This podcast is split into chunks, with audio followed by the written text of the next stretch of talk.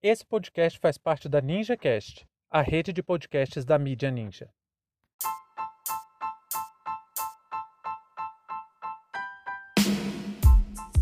A Marinha e seu ódio centenário por João Cândido, o Almirante Negro. Sejam bem-vindos e bem-vindas ao seu pontão informativo com análise e opiniões a partir de uma perspectiva histórica. Eu sou Arnaldo de Castro, em conjunto com Brenda Salzman, e hoje é dia 8 de outubro de 2021.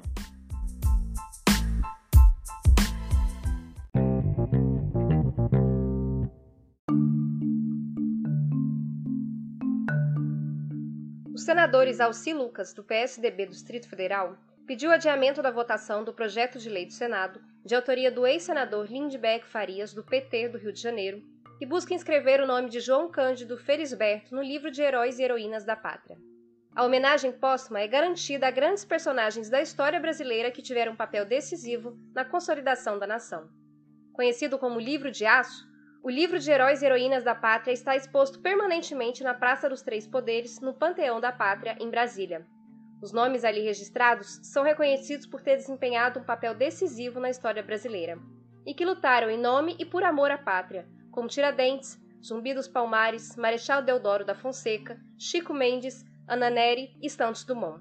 De acordo com os senadores Alci, o pedido para adiamento da sessão partiu da Marinha Brasileira, que pediu mais tempo para apresentar documentos que, em tese, poderão dar suporte para uma decisão negativa do Senado Federal ao projeto de lei, o que acarretaria na derrota da proposta e assim o nome de João Cândido não seria inscrito no livro de aço. A discussão em torno da inclusão de João Cândido reacende o debate sobre as injustiças vividas pelo almirante negro, tanto em seu período como marinheiro, quanto pelo resto de sua vida e a necessidade de reparação histórica. No entanto, tal reparação pretendida por Lindbeck Farias parece ter incomodado profundamente o alto escalão da Marinha, que nutre uma verdadeira aversão pela imagem de João Cândido.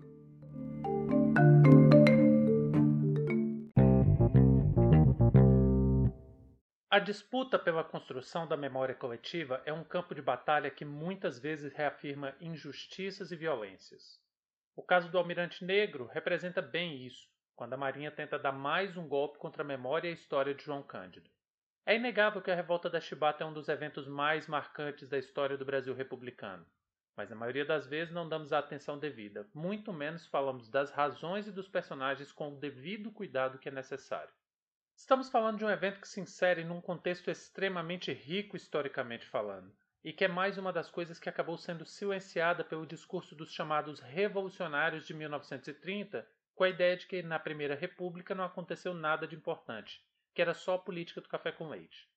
Talvez a maior prova da efervescência política e social das primeiras décadas do século XX no Brasil seja precisamente a revolta da Chibata. Ali nós temos que levar em conta as principais estruturas que deram forma ao Brasil contemporâneo, em especial o racismo inerente às nossas elites no período do pós-abolição e a força dilacerante delas além da construção de uma memória coletiva que pouco questiona o papel das Forças Armadas como instituições perpetradoras de violências. A revolta da Chibata aconteceu em 1910. É o ponto alto, o ponto culminante de uma série de lutas dos marinheiros para fazer valer a lei, porque em 1889 o presidente Marechal Deodoro da Fonseca já tinha determinado o fim dos castigos físicos no interior das Forças Armadas. Vinte anos depois, os marinheiros ainda reclamavam das chicotadas que muitos marujos eram submetidos nos navios, tanto que houve um acordo em 1909 com o então presidente Nilo Peçanha para dar fim aos castigos físicos. Não podemos deixar de lembrar que a estrutura da marinha naquela época contava com os superiores hierárquicos brancos e os marujos, os soldados da marinha pretos, e esse componente racial da marinha, aliado a uma herança escravocrata de quase quatro séculos, fazia com que a elite militar se achasse no direito de manter vivo o chicote da Casa Grande. No dia 22 de novembro de 1910, depois de ver o comandante do navio Minas Gerais determinar uma pena de 250 chibatadas no marinheiro Marcelino Rodrigues Menezes no, no dia anterior, 2.379 marinheiros organizaram um motim que por quatro dias manteve os canhões de quatro navios apontados para o Rio de Janeiro, que na época era a capital do Brasil. Entre esses revoltosos, foi apontado como líder da revolta o marinheiro João Cândido, que na literatura ficou conhecido como Almirante Negro. Após negociar com as autoridades e ter a palavra do presidente da República, Hermes da Fonseca, de que atenderia às reivindicações dos marinheiros, os revoltosos começaram a entregar o controle dos navios. As reivindicações deles eram por melhores salários, pelo fim dos castigos físicos e o direito de anistia àqueles que estavam envolvidos na revolta. Nos dias que se seguiram, em um dos atos mais desprezíveis de traição, as perseguições do governo brasileiro começaram a recair sobre os revoltosos. Para você ter ideia, 17 deles foram presos em um calabouço na fortaleza de São José, na Ilha das Cobras, por vários dias, sem comida e sem água. Para piorar, com a desculpa de higienizar a cela, era jogado cal em cima dos prisioneiros. Dessa condição, apenas duas pessoas sobreviveram: João Avelino Lira e João Cândido. Quando foi libertado em novembro de 1912, apesar de Cândido ter sido absolvido das acusações na justiça, ele foi expulso da Marinha e passou a ter uma vida muito difícil. Sofreu perseguição na Marinha Mercante, que foi sua primeira tentativa depois de sair das Forças Armadas, mas devido ao seu histórico dentro das Forças Armadas com a revolta da Chibata, lá também ele foi perseguido, o que levou ele a viver uma vida de bicos em trabalhos com pesca. Depois disso, houve uma política de apagamento da história dele e da revolta da Chibata, tarefa que por bem não foi concluída com sucesso pela Marinha. Mas ainda hoje não damos a atenção devida no ensino de história para esse evento, e muito disso tem a ver com o tipo de disputa pela memória que nós referimos ali no começo do episódio. E ainda hoje a Marinha trabalha para tentar minimizar a importância da história da revolta da Chibata e de João Cândido. Porque aqui moram dois problemas centrais. O primeiro é o racismo. A elite brasileira não suporta a ideia de que uma pessoa preta possa ter sido central na história do Brasil e na luta por direitos. Essa elite ainda carrega o sentimento de que os povos pretos são subhumanos, e toda e qualquer reparação histórica nesse caso perpassa necessariamente pelo reconhecimento de que pretos e pretas são seres humanos e devem ser tratados com dignidade. Eu já afirmei aqui várias vezes, e mais do que nunca, eu hoje eu não tenho dúvida que para as elites brasileiras a escravidão só não volta no Brasil porque daria muito problema internacional.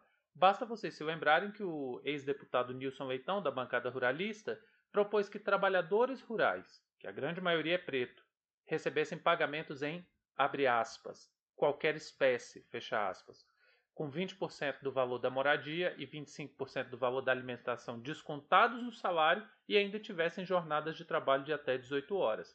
Então não fala para mim que eu estou exagerando quando eu digo que o sonho da elite brasileira é a volta da escravidão. O segundo ponto é que as Forças Armadas já não toleram muito bem qualquer tipo de organização da classe trabalhadora em busca de direitos. Se for dentro dos quartéis, então, hum, isso vai ser perpetuamente castigado e João Cândido foi e é vítima disso. Em vida, ele nasceu filho de escravizados. Depois foi preso e torturado. Quando saiu da cadeia, foi perseguido e levado a ter uma vida miserável, e depois da sua morte, ainda tentam acabar com sua imagem e sua história. Isso porque nada é mais sagrado dentro do militarismo que a disciplina e a hierarquia. Não importando seja qual for a atrocidade cometida pelos militares, os subalternos têm que obedecer, e foi contra essa estrutura que aqueles quase 3 mil marinheiros lutaram. Eu já falei aqui e volto a repetir que eu detesto aquele discurso do Tribunal da História, porque a morosidade da justiça histórica é ainda pior que a do direito, e isso sacrifica pessoas no presente e, ao mesmo tempo, não garante que no futuro suas biografias serão de fato respeitadas. Pode até ser um bom amortecedor para os injustiçados pensar que um dia terão um reconhecimento devido. Mas se for contra determinadas instituições como as Forças Armadas, pode se preparar para uma batalha literalmente além da vida, como é o caso de João Cândido. E essa é uma prática comum dos militares, porque estamos falando de uma instituição que mantém sua influência e poder precisamente através do não reconhecimento das atrocidades que cometeram, porque assim acham que não vão ferir a boa imagem criada pela propaganda das Forças Armadas. A imagem de heróis, de salvadores, de justos, de patriotas. E é só propaganda, porque quem estuda a história militar brasileira sabe que essa imagem é tão legítima quanto uma nota de três reais.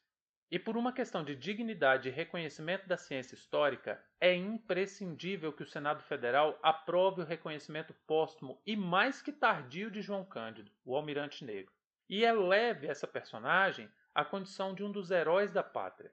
Fazer isso é estabelecer ações que mantenham o compromisso da luta antirracista, da luta pela democracia, da luta pelos direitos humanos e também do reconhecimento do trabalho de historiadores e historiadoras em sua busca pela verdade. Fim de papo.